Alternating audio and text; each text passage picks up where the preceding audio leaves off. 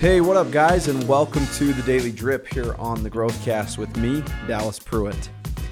In the beginning stages of doing anything new or unfamiliar, your skills are raw. Your knowledge, it's little. Experience to draw on, not a lot. In those beginning stages, at best, you are going to be able to produce work or results that are just okay. This isn't just okay level work by waking up and just going through the motions either. This is just okay type of results by giving your best effort. And this can be a difficult pill to swallow.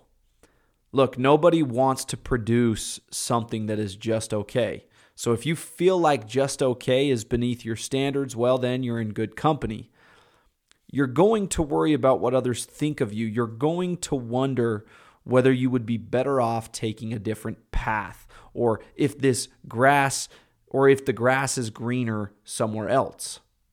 But with all that being said, today is a reminder that it is impossible to reach that stage unless you are willing to work through your current stage.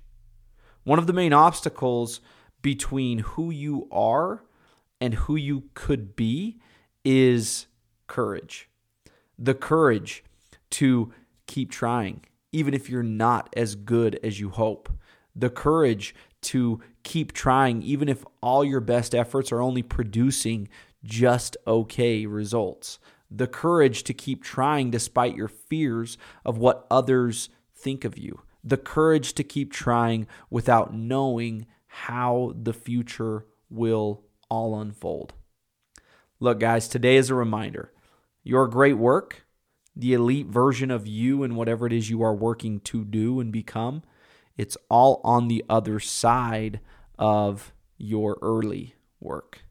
The only way to be exceptional later on, the only way to be great later on is to have the courage to be just okay right now. This is how it works for everyone.